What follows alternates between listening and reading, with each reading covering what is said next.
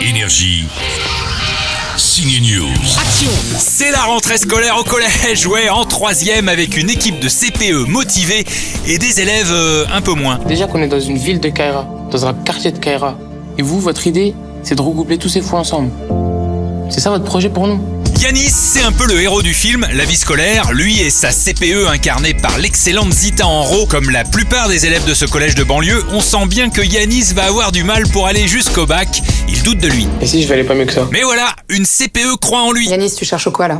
Tu veux te faire exclure direct dès le début de l'année, c'est ça? Mais je te préviens, moi j'ai pas te lâcher. Après le film Patient qui racontait les suites de l'accident du slammer Grand Corps Malade, la vie scolaire nous plonge en immersion dans une troisième d'un collège de Saint-Denis en banlieue parisienne et c'est encore un peu son histoire au chanteur. T'es arrivé en retard à cause de la grève. Ah oui, il y avait la grève. C'était une grève Air France.